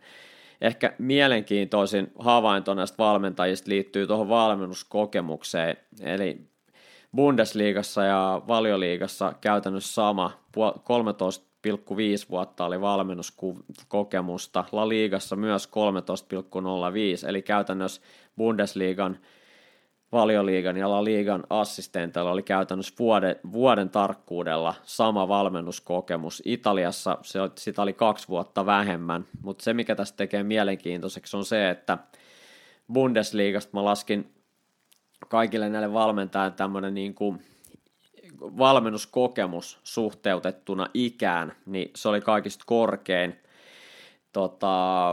Bundesliigassa, eli se tarkoittaa sitä, että suhteessa ikään, niin Bundesliiga-assistenteilla oli eniten valmentajakokemusta, ja se tarkoittaa sitä, että he ovat aloittaneet valmentamisen nuorempana kuin muut, ja se tarkoittaa sitä, että silloin merkittävä peliura on jäänyt lyhyemmäksi. Tämmöisen tulkinnan voisi tehdä, että Saksassa valmentajat erikoistuu aikaisemmin. Jos voidaan näitä lukemia tuijottaa, niin tämmöinen havainto voitaisiin tehdä. Mitri, miltä tämä kuulostaa? No kuulostaa aika tutulta tietyllä tavalla. Et jos miettii vaikka italialaisia juniorivalmentajia, sanotaan nyt ammattilaisseuroissa ja ihan niin kuin juniorin huipputasolla, ja aika usein, olen tästä muutamienkin valmentajien kanssa keskustellut, että aika usein niin kun, sillä pelaajauran nimellä saattaa pötkiä aika pitkällekin niin kun aika lyhyessä ajassa niin kun tiettyyn aika merkittävään asemaan valmentajana junnufutiksessa verrattuna esimerkiksi johonkin vaikka vähän on nuorempi tai vanhempi, mutta ainakin kouluttautuneempi kuin joku entinen huippupelaaja, niin siinä saattaa olla ehkä tietynlainen semmoinen ristiriita tai epäsuhta, ehkä jos näin halutaan nähdä. Tämä ei tietenkään poista sitä, etteikö kokematon valmentaja ja entinen huippupelaaja voisi olla aika piankin pelaajauransa jälkeen niin kuin erinomainen junnuvalmentaja, siitä ei ole kysymys. Mutta toi nyt ehkä lähinnä tulee mieleen, että toi on tietyllä tavalla ehkä rinnastettavissa myös tuohon assistentin rooliin. Että tuossa kun käytiin toi 20 assistentin lista, niin kyllähän niistä hyvin moni on entisiä huippupelaajia tai vähintään ammattipelaajia. Jotenkin mä mietin jo ennen tätä meidän äänitystä, että nyt kun ollaan saatu noin 20 assistenttia käytyy läpi, niin tavallaan ympyrä voisi sulkeutua sitä kautta, että mä kysyn sulta tai esitän sulle saman kysymyksen, mitä sä esitit mulle ennen kuin aloitettiin koko toi käymään tuota listaa läpi, että miten itse päävalmentajana tai ylipäätään koet niin kuin assistentin roolin tai mitkä on niin kuin tärkeimpiä ominaisuuksia assistentille, että nyt niin kuin iästä ja kokemuksesta ja seurasta riippumatta. No kyllä mä itse näkisin sen, että ehdottomasti ei ole kaikesta samaa mieltä ja mitä enemmän oikeastaan eri mieltä, niin ei nyt välttämättä voi sanoa, että sen parempi, mutta just sen niin kuin päävalmentajan ajattelun ja kehittymisen kannalta niin on tosi tärkeää, että se assistentti pystyy haastamaan ja tuomaan rohkeasti niitä omia ajatuksia läpi. Että kyllä mä jotenkin pitäisin tärkeimpänä assistentin ominaisuutena siitä, että hänellä on kompetenssia kertoa omia näkemyksiään, plus että hän uskaltaa kertoa niitä näkemyksiä. Että semmoisesta assistentista mun mielestä, joka myötäilee eikä uskalla ottaa kantaa asioihin, niin semmoisesta ei mun mielestä ole juurikaan hyötyä. Joo, nyt muistan, että viittasit tuohon viimekin jaksossa tai siellä alkupuolella, mutta vielä sen ehkä yleisellä tasolla haluan tähän, että ehkä tämäkin saattaa olla vähän vanhan toistoa, mutta kun se assistentin hyöty joukkueelle ja päävalmentajalle voi olla niin moninainen, niin se on niin kuin mun mielestä mielenkiintoista, että joku saattaa keskittyä vaikka enemmän videointiin tai videoanalyysiin tai muuhun teknologiseen elementtiin pelaamisessa ja harjoittelussa, joku sitten taas niin kuin erikoistilanteisiin tai joku muu johonkin toiseen asiaan, niin se on mun mielestä mielenkiintoista, että kuinka monella eri tavalla se voidaan se rooli niin kuin valita ja sitä kautta viedä sitä eteenpäin ja kehittää sitä yhteistyötä valmennustiimin sisällä myös sitä kautta. Mä muistan, että taisin puhua samasta aiheesta tuossa viimekin jaksossa, mutta mun mielestä on tärkeä asia muistaa, että ei ole niin kuin taaskaan olemassa oikeanlaista tai vääränlaista assistentin roolia tai aiempaa valmentajakokemusta tai koulutustasoa. Totta kai koulutuksista harvoin nyt on ainakaan haittaa, mutta joo, iso kuva tai tämä niin kuin pääajatus varmaan toivottavasti tuli kuulijalle selväksi. Tähän luotetaan. Mitri, mennään seuraavaksi viime viikonlopun tapahtumiin. Mä tuossa kattelin useammankin ottelun viikonlopun aikana ja mun päähuomiot oikeastaan näissä kaikissa peleissä, joita katsoo, niin kiinnittyy puolustamiseen. Ja ihan alkuun mä haluaisin sanoa muutaman sanan tuosta Atalantan ja Veronan välisestä kamppailusta, joka oli mun mielestä yksi tämän alkukauden mielenkiintoisimmista nimenomaan taktisessa näkökulmassa, että Juricin ja Paaron Verona niin esitti semmoisen tietynlaisen tuulahduksen menneisyydestä esittelemällä aika niin kuin jopa härskin miesvartioinnin tuossa ottelussa Atalantaa vastaan, että heidän 3 aloittavaa topparia, Ceccherini, Lovato ja Davidovic, niin oli käytännössä merkattu pelaa mies miestä vastaan Ilicicia, Chapataa ja Papu Gomezia vastaan, ja se oli aika mielenkiintoista seurattavaa huomata, kuinka esimerkiksi Veronan oikealla puolella aloittanut toppari Davidovic seurasi Papu Gomezia käytännössä ihan mihin hän liikkui kentällä. Että hän sijoittui Atalantan näkökulmasta usein sinne vasemmalle niin kuin välikaistalle, eli Davidovicin kanssa samalle puolelle, mutta se ei oikeastaan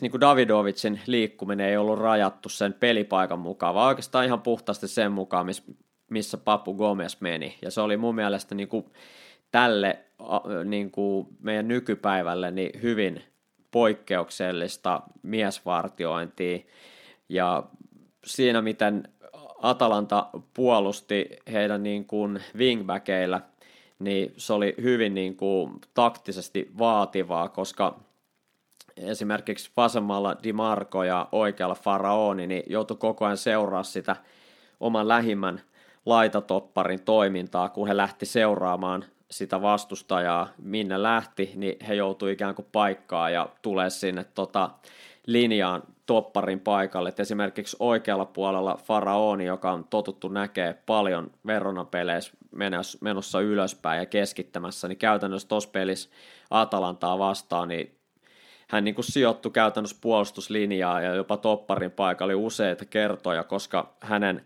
läheisin toppari Davidovic oli lähtenyt seuraamaan Papu Gomezia ympäri kenttää. Tämä oli mun mielestä hyvin poikkeuksellinen nähdä Serie A:ssa 2020, ja vielä poikkeuksellisempaa siitä tietenkin tekee sen, että Gasperini ei oikein löytänyt siihen lääkkeitä, ja Verona todella vakuuttava 2-0 voitto.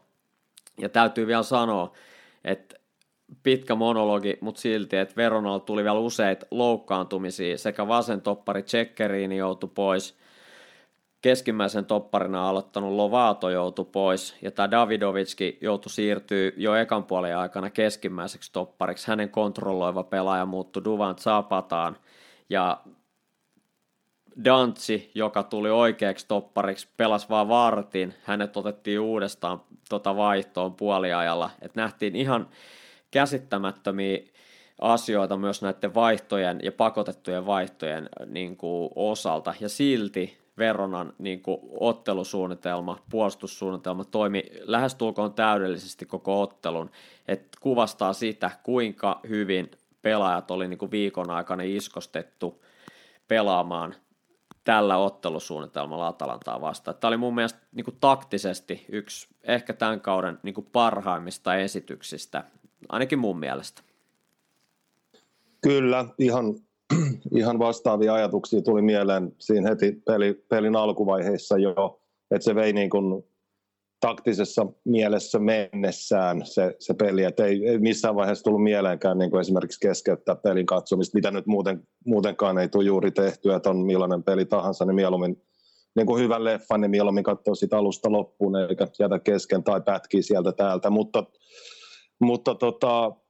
siis kiinnitin samaan tuohon tai pelaajaorientoituneeseen tapaan puolustaa Veronan tapauksessa kiinnitin huomiota, ja myös siitä johdannaisena kiinnitin huomiota niin kuin tilanteen vaihtoihin, että kun Verona ottelusuunnitelmallaan teki niitä palloristoja, niin mitä tilanteen vaihtohetkellä se tapahtui, että nekin tuntuivat olleen hyvin tarkasti ja huolellisesti niin kuin organisoitu ne pallottomien pelaajien liikkeet siinä pelin yläpuolella, ja tosiaan ihan samaa mieltä, että 2-0 vierasvoitto oli täysin ansaittu eikä perustunut yhtään sattumaan, että vaikka Verona olikin ja on vieläkin pisteen verran meni Atalantan ohi, mutta oli ennen ottelua Atalantan alapuolella sarjataulukossa, niin siitä huolimatta en pidä niin kuin pelin nähneenä hirveän suurena yllätyksenä.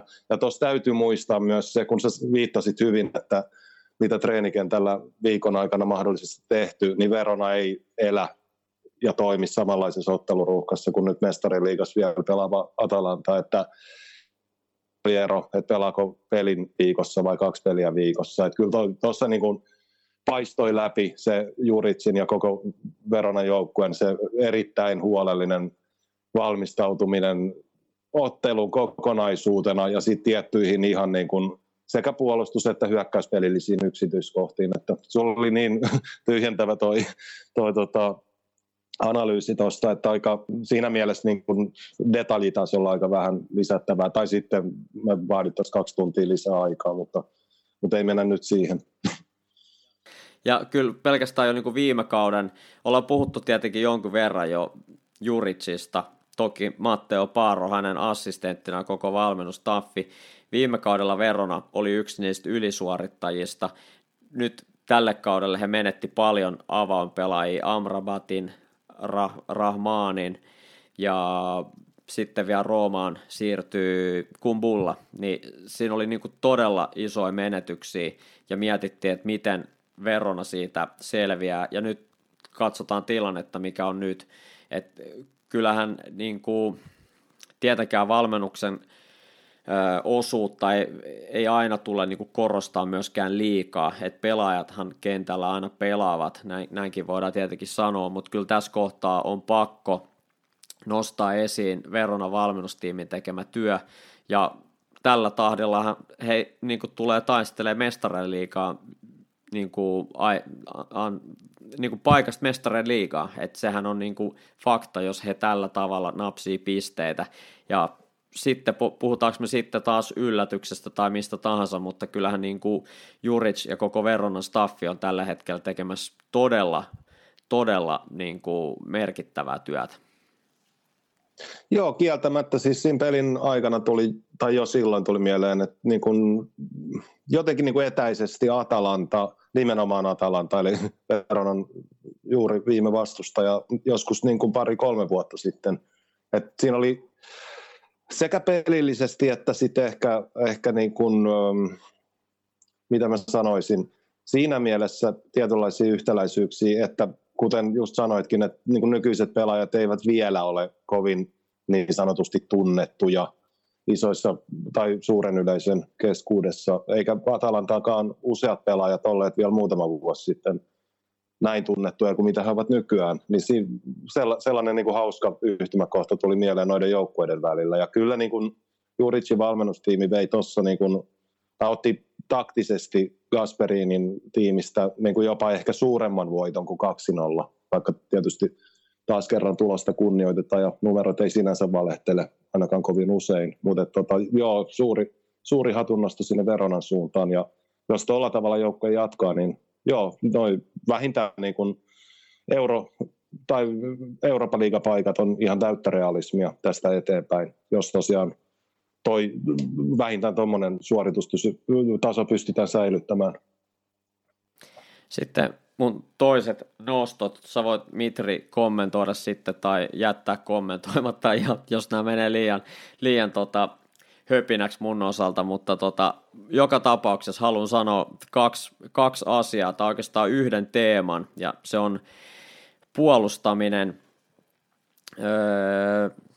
4-4-2 muodossa siten, että pallollinen muoto on 4-3-3. Mä otan kaksi eri esimerkkiä viikonlopulta.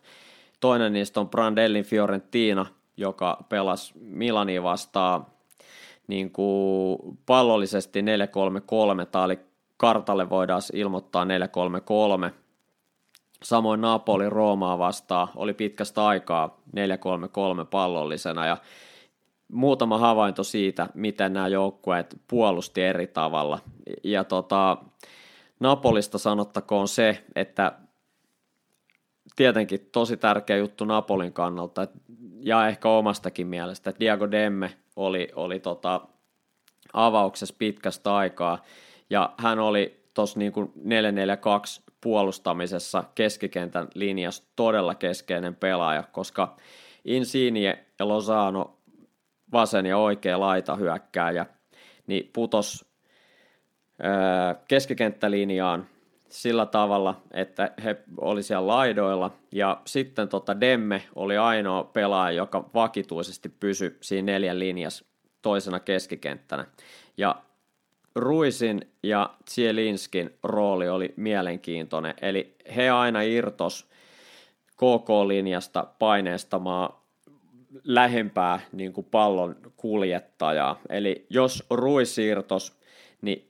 Demme liikkui Ruizin paikalle ja Zielinski pyörähti sinne, missä Demme oli ollut, tai sitten toistepäin, jos Zielinski irtos linjasta, niin sitten Ruiz liikkui taas Demmen paikalle ja Demme liikkui paikkaamaan sitä Zielinskiä, että se oli todella hienon näköistä, että miten se puolustaminen tapahtui, ja muoto oli 4-4-2 käytännössä tai 4-4-1-1, jos halutaan ihan hifistellä, mutta selkeä systeemi, laidat putos leveälle keskikenttälinjaa, ja sitten joko Ruiz tai Zielinski oli se pelaaja, joka paineisti aina vastustajan pallontuoja, ja sen mukaan Demme joutui liikkumaan. Et taas mietitään niin kuin tuommoisen kutospaikan pelaajan puolustamisvalmiutta ja kykyä havainnoida koko ajan vastustajien pelaajia, ja tässä tapauksessa vielä ennen kaikkea oman joukkueen pelaajia, että mihin kumpi pelaajista lähtee irtoamaan, niin sinnehän menee paikkaamaan. Ihan mieletön esitys Diego Demmeltä. Ja saman hengenvetoon sitten vielä Fiorentinan tapa puolustaa 4-4-2 muodossa.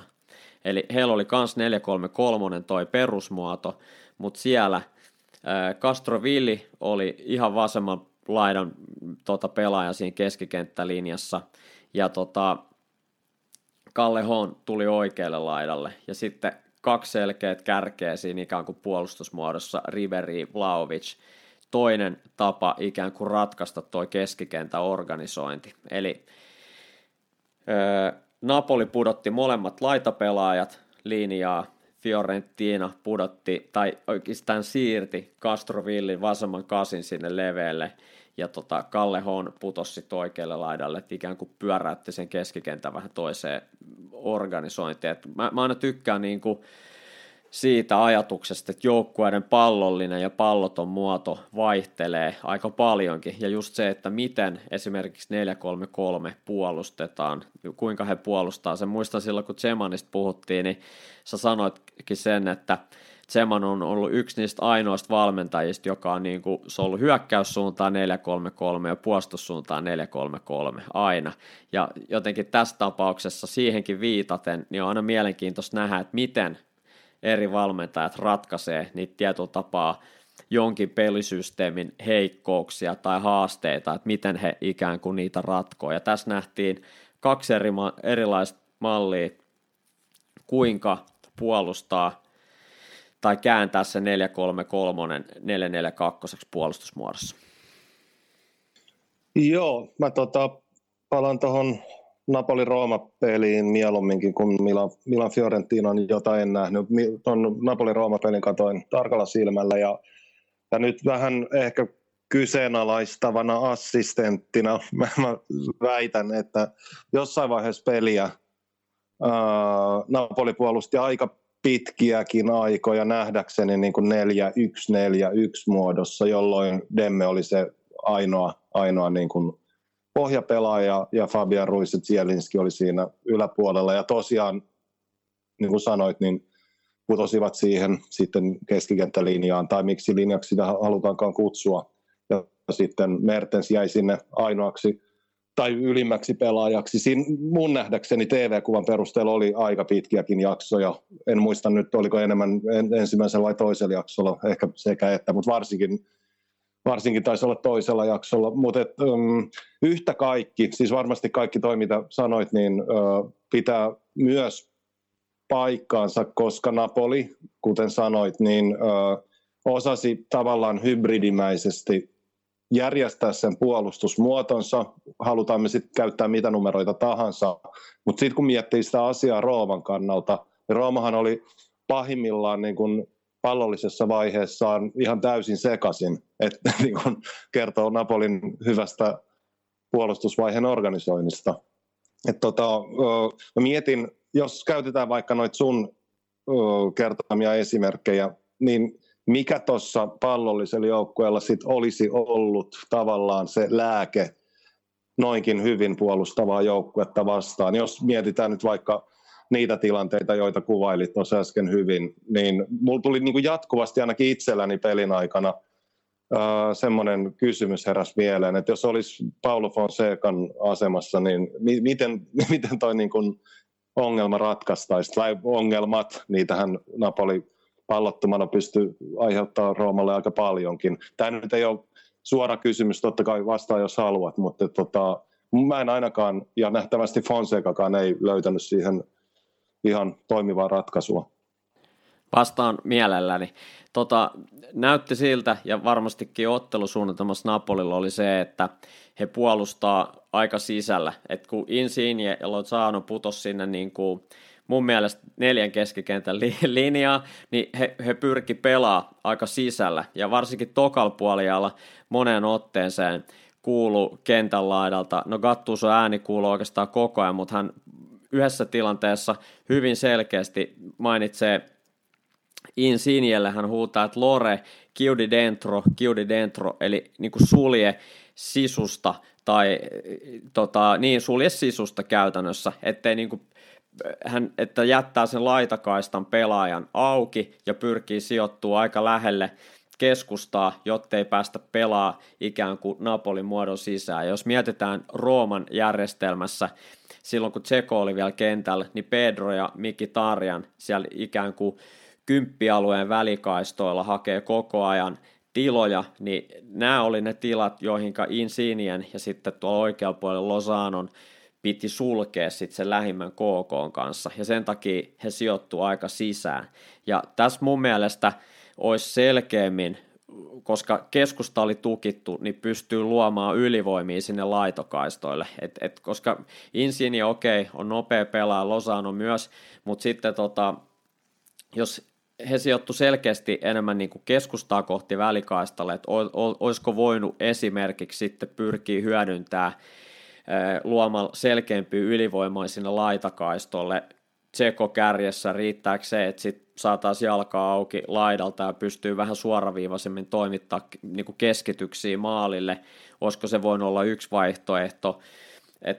Mulle jäi jotenkin semmoinen kuva, että Roomahan puolusti tosi matalalla tuossa pelissä, varsinkin ekalla jaksolla, ja selkeästi heillä oli se, että he halusivat puolustaa matalalla ja hyökkää nopeasti vastaan, mutta se ei oikein sitten toiminut, ja pidemmissä hyökkäyksissä sitten mun mielestä tuntui, että he liikaa yritti edetä keskustan kautta, ja syöttösuunnat oli tukossa.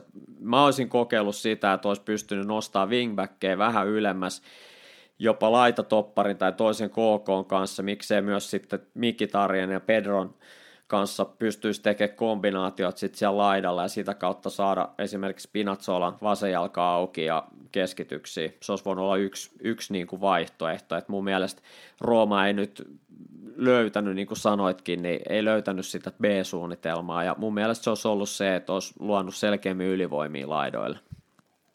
Joo, kuulostaa ihan järkevältä ja loogiselta. Mä kiinnitin niin tuohon liittyen huomiota siihen, että oikeastaan asia, mitä me ollaan aikaisemmissa jaksoissa ainakin varovasti uskallettu kehua, joskus vähän enemmänkin, niin se Rooman ylinkolmikko, eli Tseko ja Miki Tarjan ja Pedro oli niin kuin pahimmillaan, ja sekin aika pitkiä aikoja niin kuin hirveän staattinen, että ne pysyi paljon niin kuin, siihen osittain just viittasitkin varmasti, niin pysyivät niin kuin ikään kuin omilla alueillaan pallollisessa vaiheessa liian pitkiä aikoja ja liian niin kuin staattisessa liikkeessä, tai voiko liike olla staattista, mutta kuitenkin ymmärretään, missä on kysymys.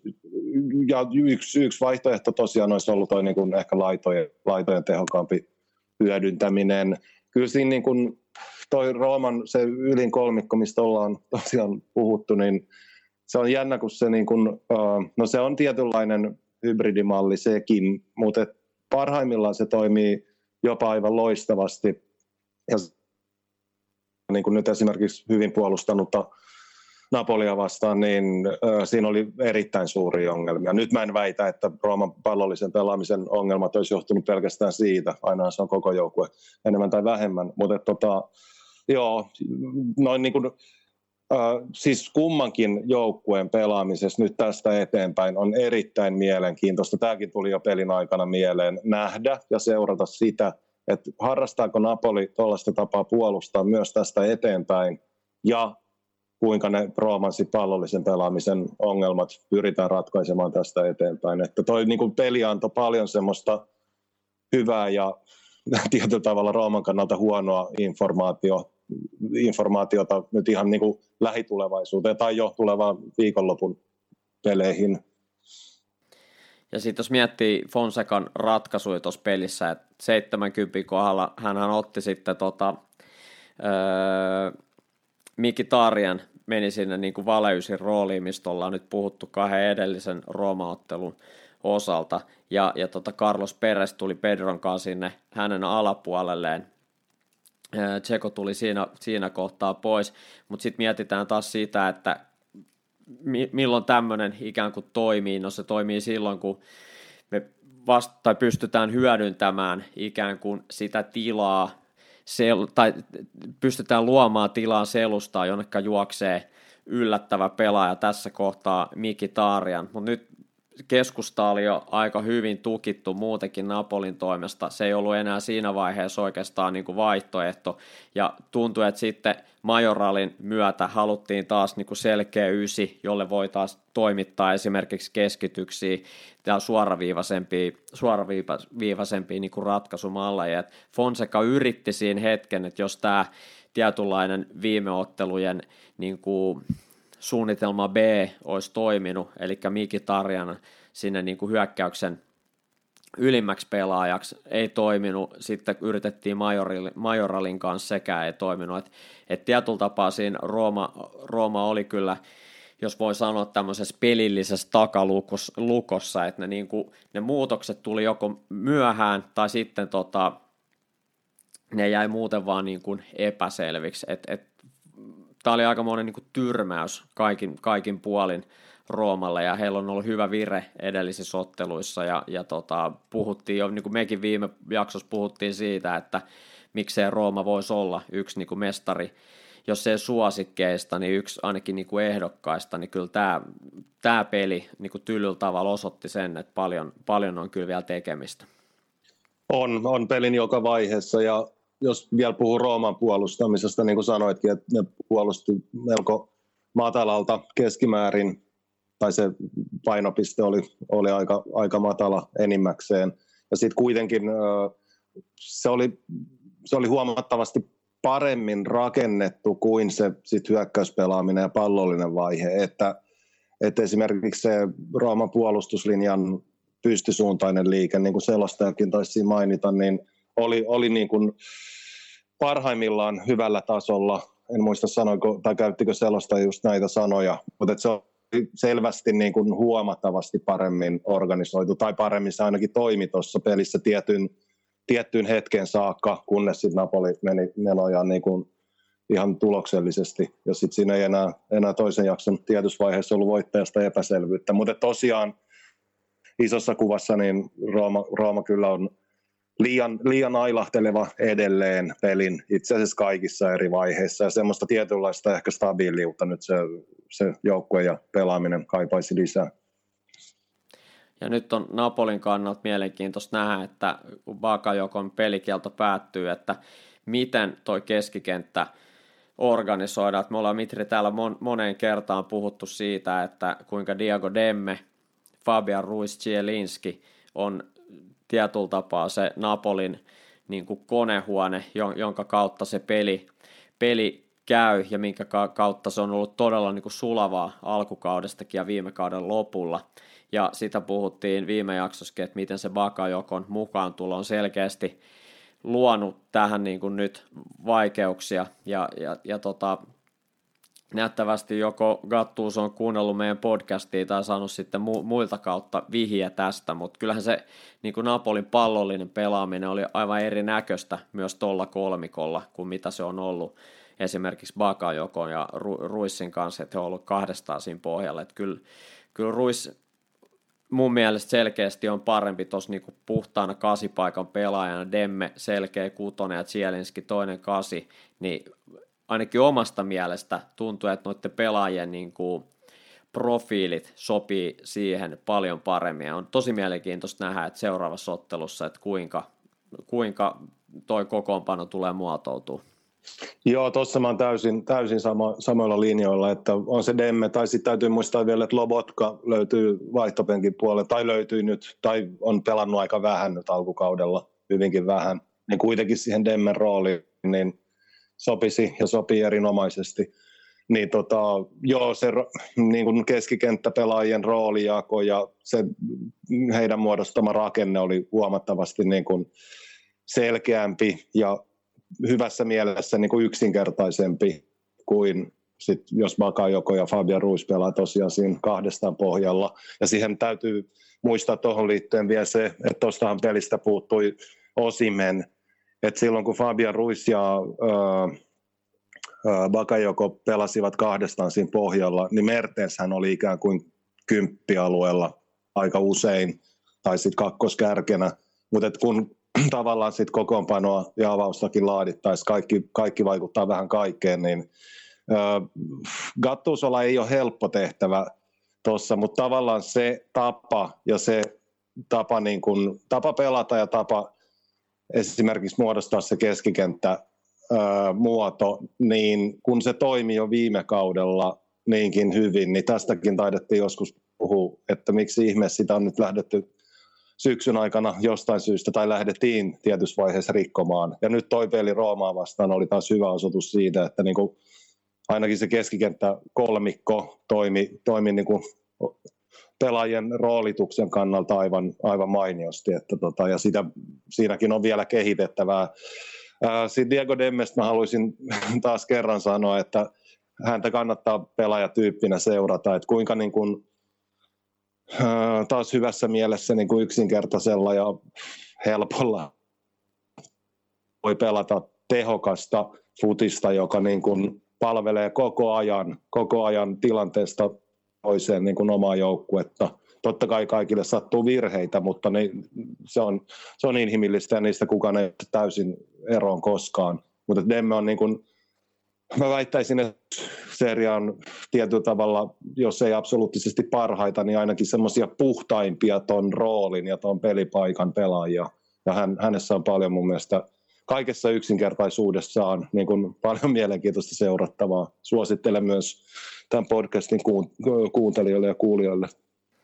Siitä lähti hyvät kuuntelusuositukset. Mitri, nyt on 9 peliä pelattu Milan 5 pisteen kärjessä, karkumatkalla tällä hetkellä kärkipaikalla, ja sen jälkeen sijat 2-9 niin on 4 pisteen sisällä, eli toi Milanin pieni kaula, 5 pisteen kaula, niin sen jälkeen on todella tasasta, ja voidaan odottaa ainakin tältä pohjalta niin hyvin mielenkiintoista ja tasasta Serie A kautta. Oliko Mitri viikonlopun tulevista otteluista jotain, minkä haluaisit erityisesti nostaa esiin vai kuinka toimitaan? No tietysti Torinon derby on aina mielenkiintoinen, vaikka Juventus lähes aina siihen lähteekin niin kuin aika selvänä ennakkosuosikkina, mutta lauantaina alkuillasta niin suosittelen, tai ainakin itse aion seurata sitä suurella mielenkiinnolla. Ja noihan on aina Torinolle semmoisia aika otollisia yllätyksen paikkoja. Ja muistan useina kausina, että jos Torino on pystynyt pisteenkin raapimaan tavalla tai toisella, niin sitten se on vaikuttanut positiivisesti seuraaviin otteluihin ja jossain tapauksessa jopa koko loppukauteen. Että jos Torino tuosta tavalla tai toisella pystyy niin kuin pienentämään sitä Juventuksen kiistatonta kilpailuetua ja vaikka menemään johtoon ja raapimaan pisteenkin, niin mä näen, että se voi tässäkin tapauksessa tälläkin kertaa niin kuin kantaa sitten lähitulevaisuudessa aika pitkälle Torinon kannalta. No niin, eli Torinon derby della Moolen siivittämänä niin jäädään odottelemaan ensi viikonlopun otteluita. Mitri, oikein paljon kiitoksia jälleen kerran asiantuntevista kommenteista ja analyyseista, ja me jatketaan Mitri sun kanssa kohti seuraavaa jaksoa. Kiitos Kimmo ja kiitos taas kuulijoille. Moi moi. Seinä kolmannelle Italo Podcast.